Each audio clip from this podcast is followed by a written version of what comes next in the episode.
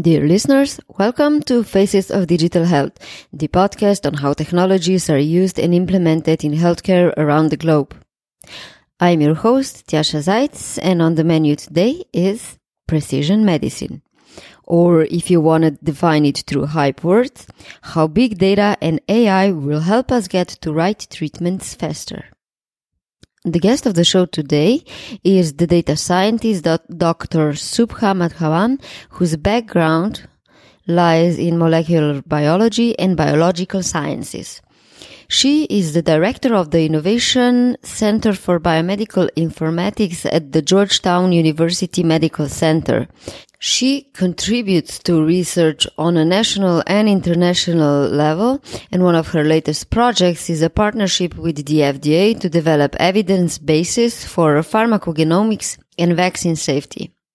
Our discussion resolved around the current state of precision medicine, what genes have to do with credit scores and zip codes, and how affordable is precision medicine, since Precision medicine drugs only apply to small samples of patients and are extremely highly priced.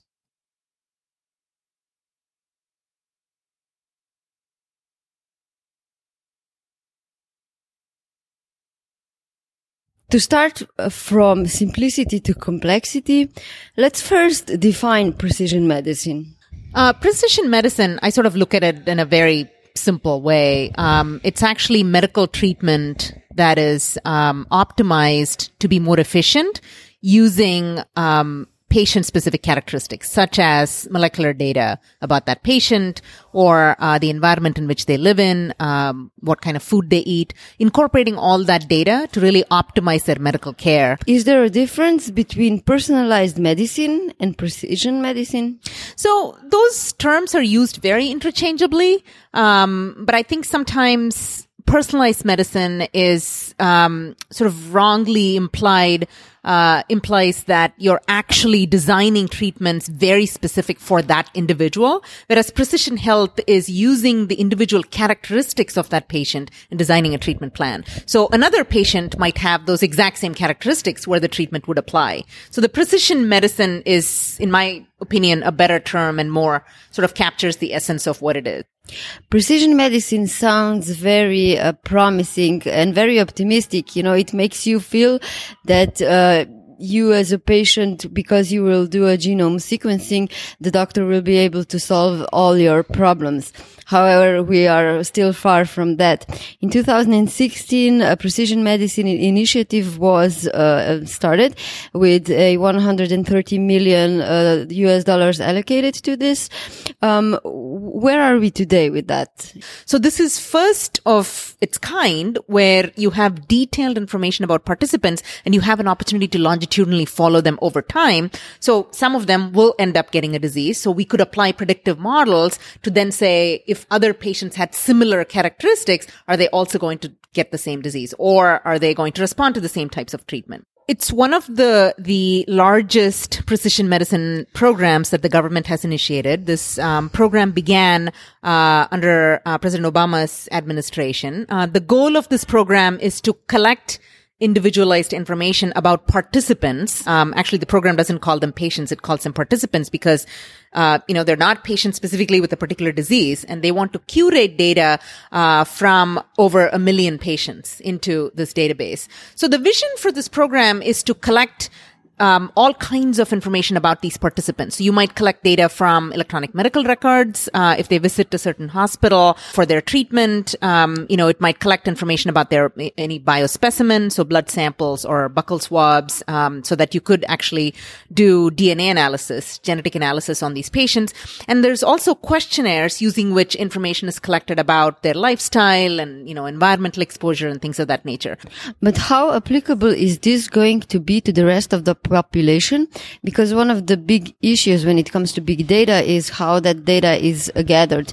So, for example, in this research, it's like a clinical trial. You know, you have standardized ways of gathering data, whereas if you tr- if you look at other patients, then different hospitals might do tests differently. The patients live in different environments, so how much can you then combine these two data sets? The way the the All of Us program is designed is is really to take into account that type of diversity. Uh, you know, not only from a population standpoint, so different races and ethnicities are represented, but also geographically distributed population. Where can we already see any results of the precision medicine today? Uh, you were the principal investigator uh, of the breast and colon cancer family registries data center that coordinated the public health and epidemiology data across uh, 12 sites in the United States, Australia, and Canada. What were the, the findings there? This uh, program, the Breast and Colon Cancer Family Registry, um, was um, funded by the National Cancer Institute. The vision of that program was to collect data uh, from population-based registries. So we collected data from over 15,000 individuals whose, um, you know, we, we not only collected data from the proband, who is the individual that actually had the disease, the breast or the colon cancer, but also about their families. Uh, there was genetic information collected, environmental exposures, dietary information collected. Um, this study has resulted in a number of results that you know, begin to estimate uh, the risk factors uh, for breast and colon cancer. Um, we uh, we don't fully understand this yet because the science is still evolving. Those markers that came out of these large consortia efforts are now part of CLIA CAP certified gene panels that are used, um, you know, nationally and internationally uh, to assess risk um, for these types of cancers. So, so that's what the research program led to, um, and it's it's a natural cycle. It takes five to ten years uh, before such research gets translated into clinical care. We're proud to see that some of it is already getting translated. What exactly is getting translated already? These biomarkers that can be used to assess risks um, risk of occurrence of uh, breast and colon cancer. Imagine um, someone has uh, a family history of colon cancer, uh, and you know they they can do a simple blood test uh, and get their DNA tested for um, the MSI, microsatellite instability, and MSH family of proteins, which can estimate whether or not they have a high risk or a low risk for occurrence of colon cancer in their lifetime. And that is a very actionable piece of information, uh, you know, and then they can use that to change their lifestyle or get routine testing or diagnostic based on that testing. Um, so that is the clinical translation from, from research programs like the breast and colon cancer family registries. Has this in any way been, uh, presented to the public? So you, people would be more prone to get themselves tested or try to find out if they are uh, if they have risk for cancer because yeah.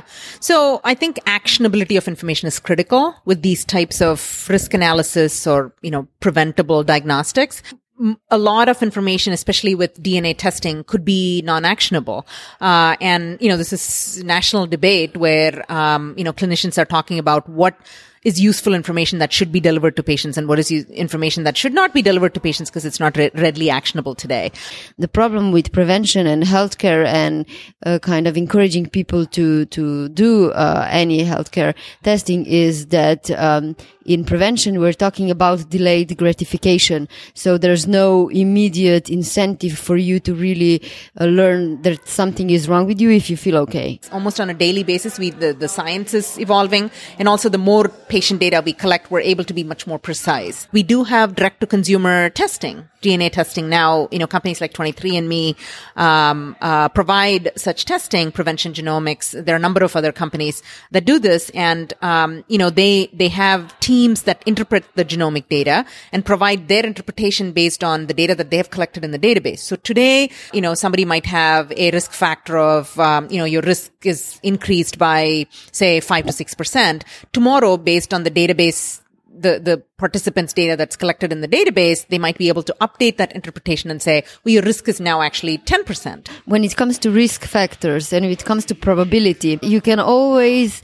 wonder what if you're in those 30% that is not going to get a specific disease, um, despite a specific uh, biomarkers. So there's a lot of uh, patient education and clinician education, honestly, that needs to be done. Um, I think even today, most of us will rely on what the clinician tells us as opposed to what an app tells us, for example, uh, or a direct-to-consumer genomic testing. So there's a, a lot of education that can um, help educate people on what exactly an odds ratio means, what exactly a risk factor means, and how should you use this information.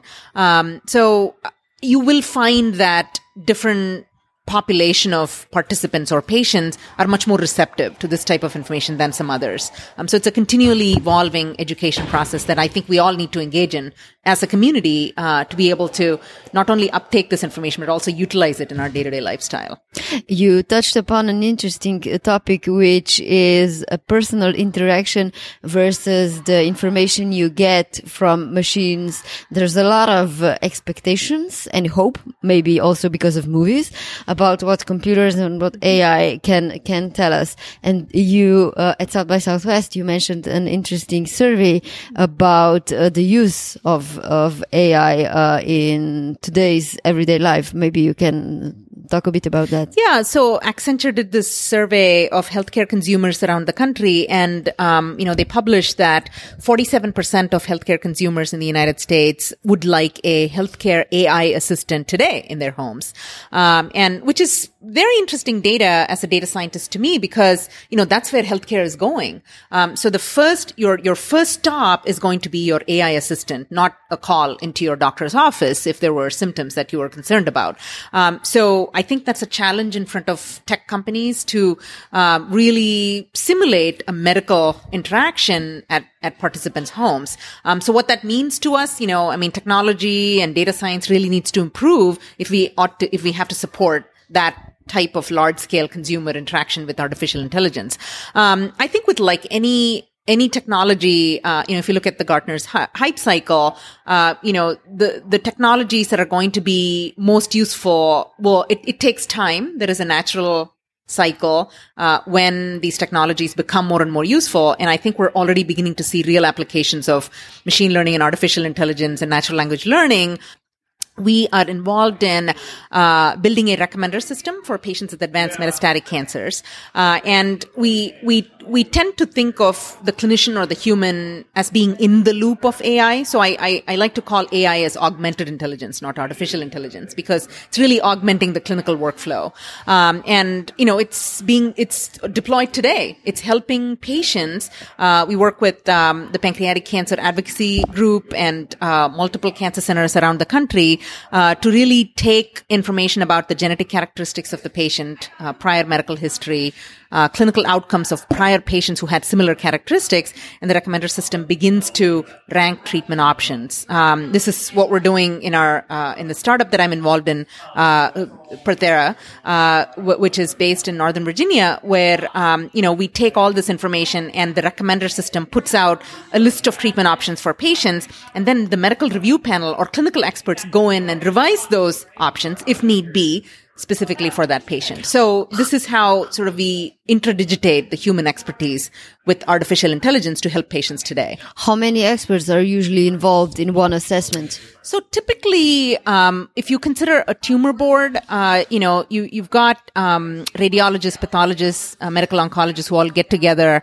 uh, to make these treatment recommendations. But, you know, um, they're not able to process all patients through tumor boards. Um, so what we're attempting to do is really democratize this process uh, and make a web-based tool that allows clinicians who don't have to get into a single room to uh, really discuss these treatment options. So um, typic- typically two to three clinicians are involved um, per case, depending on the expertise that's needed. So, for example, um, you know, if we were considering a DNA repair protein inhibitor, uh, then someone who has expertise, research expertise in that area, will jump in. Uh, and because of this asynchronous tumor board, it allows for you to select the the experts from anywhere in the world to mm. participate in that in that discussion and from various fields. And from various fields depending on the need for that particular patient. And if it was uh, if it was an imaging so i recently sat in on one of the one of the breast tumor boards and it was uh, just amazing where uh, the original treatment plan was based on a single lesion um, for this patient and it was just a hormonal therapy. It was stage 2 breast cancer. And the moment in the tumor board they projected the image they could see that there was a single lesion but there were a number of distributed lesions and the medical oncologist was uncomfortable with the previous treatment option which was just a hormonal therapy. So she added uh, you know anthracycline on top of the hormonal therapy. And this could not have happened without the tumor board of you know, the radiologist and the medical oncologist looking at that case together, right?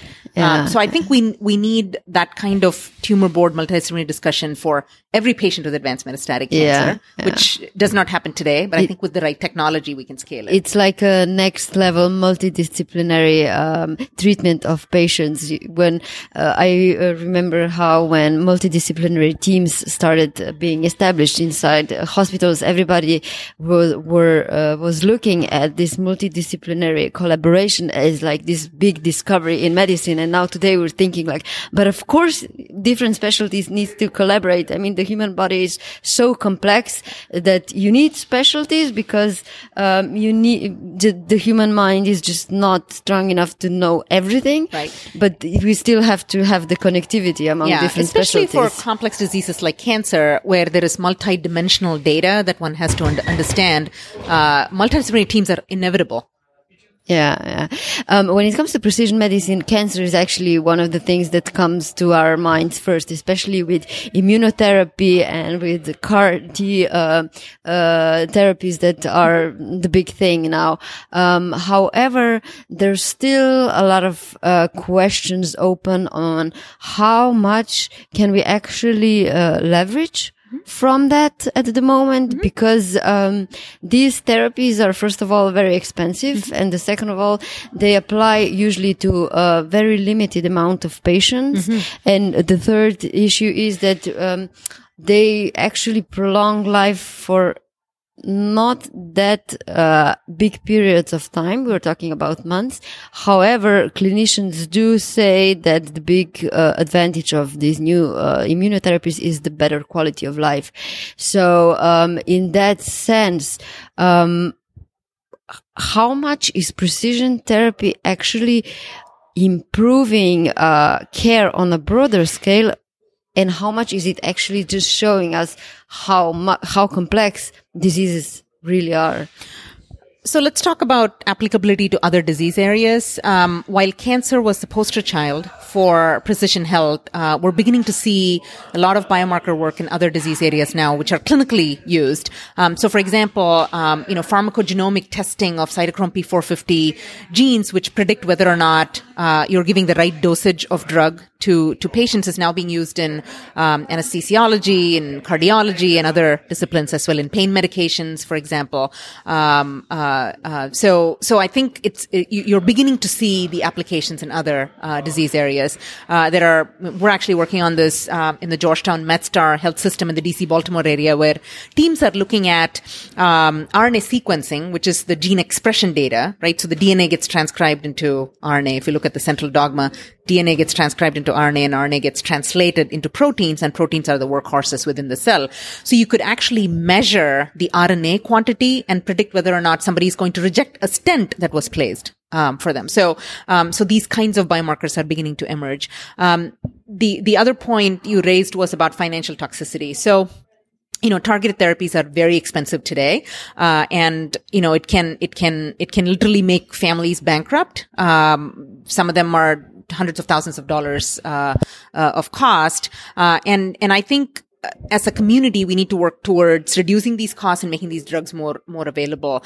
Uh, we are beginning to see. Um, interesting um, innovations in study design, which can potentially reduce the number of patients that the pharmaceutical companies need to recruit um, in order to actually get to that endpoint, get to that outcome that can get them the approval for that drug. And it can also shrink the time frame. So a couple of such innovations are called basket trials or umbrella trials, uh, which are different from the classical randomized controlled trials, uh, which can allow for this kind of efficiency to be gained. Um, so uh, then the hope is that that that gain in, in time and efficiency will be passed along to consumers and therefore the cost will be, will be lower. And I think the government has a huge role to play in this as we regulate, um, these drugs and the costs, um, and, and payers, um, uh, CMS as well as private payers have a big say, uh, in this as well. So, I think that's one of the crucial points, you know, just uh, new uh, payment models and regulation. I think that's a really big uh, di- difference between uh, Europe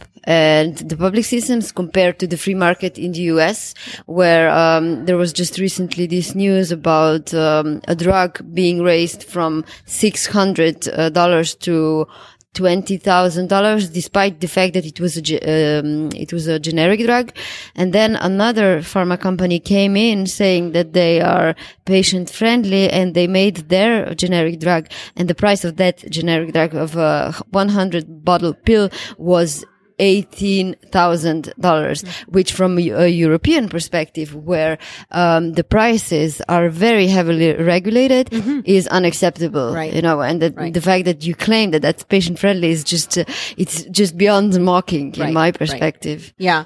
And of course, the healthcare system in the US is very different from uh, the UK, for example, which is, you know, mostly government paid, uh, and uh, which is with a single payer system. I think we, we have to make it work for our model in, in the US. Uh, and, and, you know, paying for a procedure needs to go. I think we've been talking about value-based payments and focusing more on patient outcomes and paying for patient outcomes is the direction we're heading, but it's not something you can accomplish overnight. Uh, a, a lot of things like the ACOs and other best practices need, the triple aim best practices need to be put in place and implemented within the hospitals to make that happen. I think we're heading in the right direction.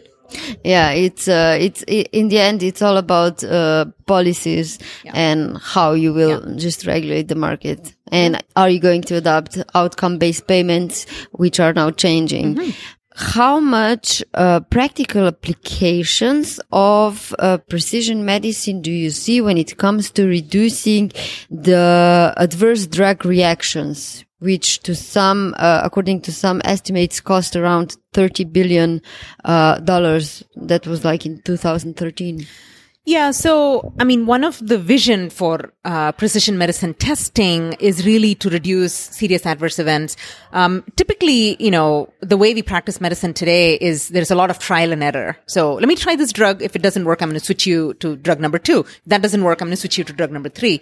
Uh, we also don't always consider polypharmacy issues. So the patient with cancer might also have diabetes. You know, they might have other disorders. So comorbidity and other you know, polypharmacy issues are, are, are a big deal. Um, while you cannot decipher all of the polypharmacy issues with just genomic information, uh, it's one angle or one aspect of information that can be had about this patient, which can then be used to predict whether or not you should be giving them drug A and drug B because they're going to interact. And the way a patient metabolizes drug A could be very different from how they metabolize drug B, and therefore the, the doses need to be altered. Um, so I think we can be, you know, very precise about the specific drugs and the dosing with this type of information if it's available on all patients, right? So, so you can imagine uh, at birth, if um, you know patients had their germline sequenced, you you have that information lifelong, essentially supporting all of the treatments that that child, as he he or she becomes an adult, uh, can can keep leveraging because the constitutional DNA doesn't really change.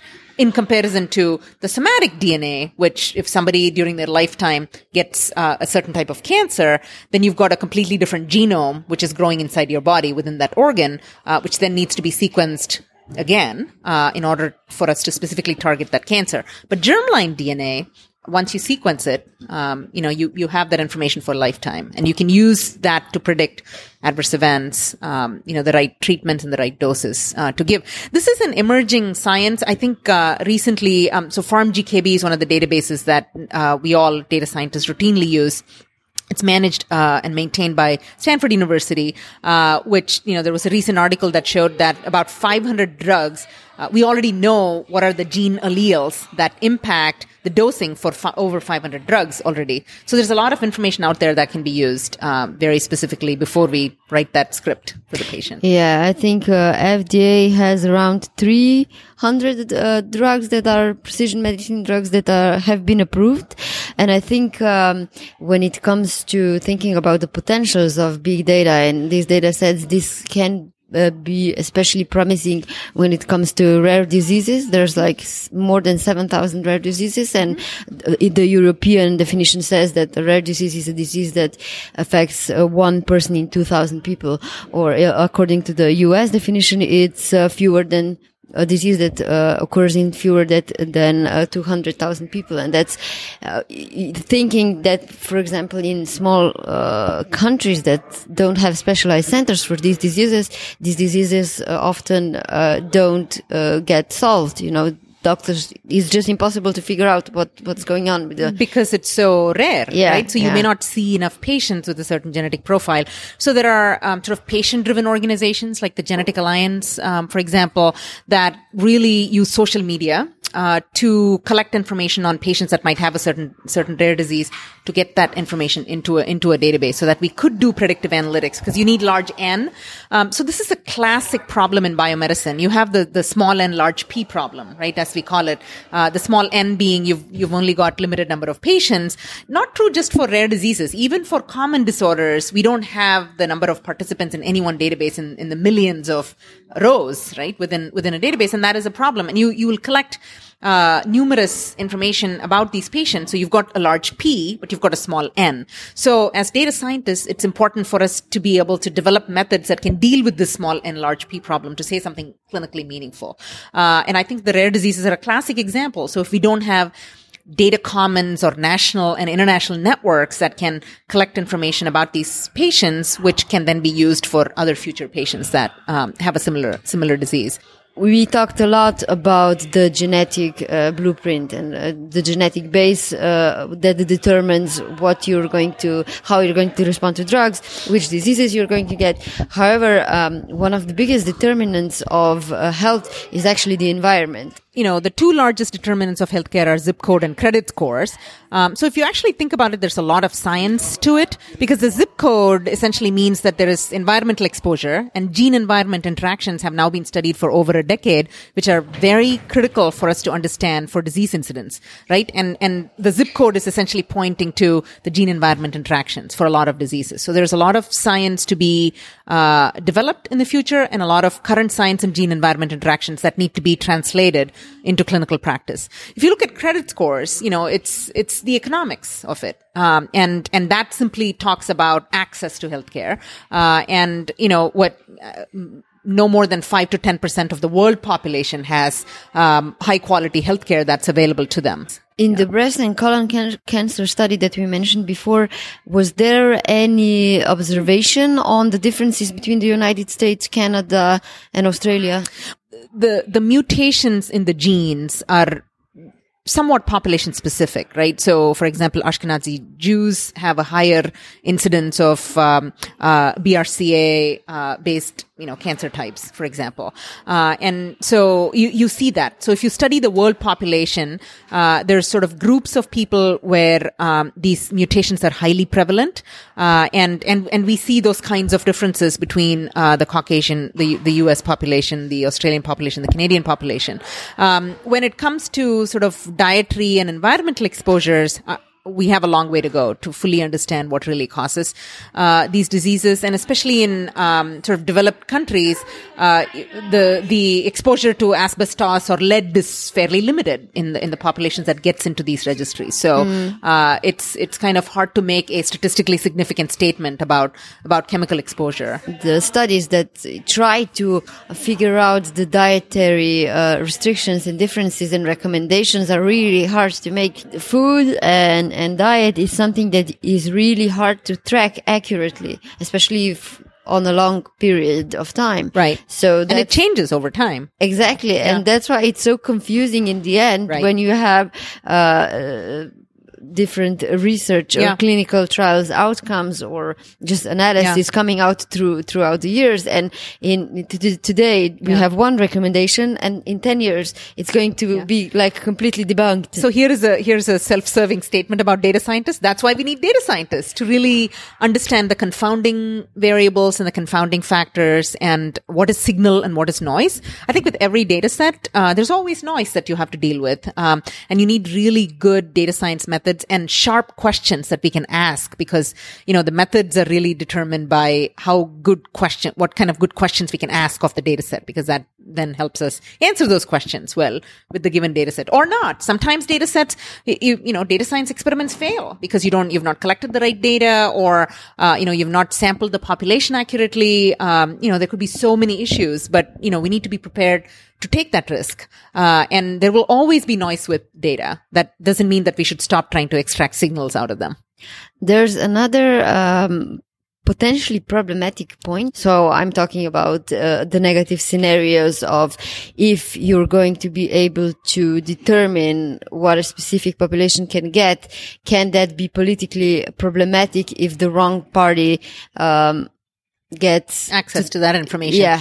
Yeah. I, you know, that's a really good point. Uh, I think there's, there's a fear factor about, um, you know, putting out your genomic information out there for researchers to use because people worry that, uh, you know, that might somehow impact, um, their ability to get a good life insurance, for example, uh, or a good job, for example, right? Um, and so, uh, the GINA Act, which was, uh, done in 2008, um, really protects participants from this. GINA stands for Genetic Information Non-Discrimination Act. So, um, genetic information that's available from participants cannot be used to discriminate against these kinds of livelihood matters.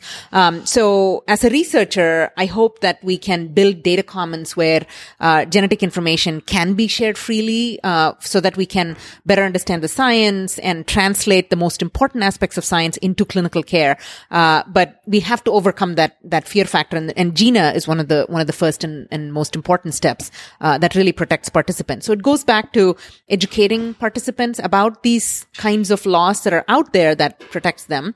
Uh, the other aspect is also citizen science, right? So participants now want their data to be out there and be used by the right researchers uh, to extract information about their type of disease, for example, because they want to uh, really pay it forward, um, so to say. So, um, uh, you know, there are um, technologies like Sync for Science, which allows participants to directly access information from the hospital system and also put information back into the hospital system. These are technologies that are being developed today uh, that allows the the patient to be in control of their data sets and who they share the data sets with. So I think we're going to see more and more of that in the in the future. That um, you know there'll be early adopters of these technologies, uh, and others will join as time goes by and they see the benefit of sharing information uh, with the right parties. Just one last question. So, uh, in uh, your long experience and the development of precision medicine, what are you most excited about that, you know, just developing at this stage? You know, we're just in the beginning stages of trying to understand how different data sets could be connected, what correlations could be extracted out of it. AI and machine learning are in the early stages. But once that develops, I don't know what's your prediction or expectation or hope. Well, I'm most I'm most excited about um, really impacting patient outcomes. At the end of the day, um, you know that's what matters, and maybe we can prevent diseases even before the diseases occur because we have collected data ten years ahead of time, and we have processed that information, and we are able to intervene at the right time, um, so that we can influence their lifestyle, we can influence other medical processes that can prevent uh, them from actually having the disease. I think that's the most exciting part about precision medicine. As a data scientist, I'm very excited about um, tools and technologies that empower patients. Right, so uh, we now have sensors on our phones and watches. Um, uh, you know, there are uh, so many active things that participants and patients can do to participate in their healthcare, to take ownership of their healthcare. They don't have to always wait for the medical system to tell them what to do, right? Um, so I'm really excited about that because it uh, makes information more accessible. It makes them participate in the system more actively, uh, which I think is going to be good in the in the long run. This was the ninth episode of Faces of Digital Health. If you like the topic, tune in to other episodes as well. Another connected to precision and data gathering is episode 6 on biosensors and where we will land when ingestible and implantable sensors become a new normal. In episode 9, we focused on genetic testing. Moving from the past to the future, the next episode will concern the use of AI in healthcare. Stay tuned.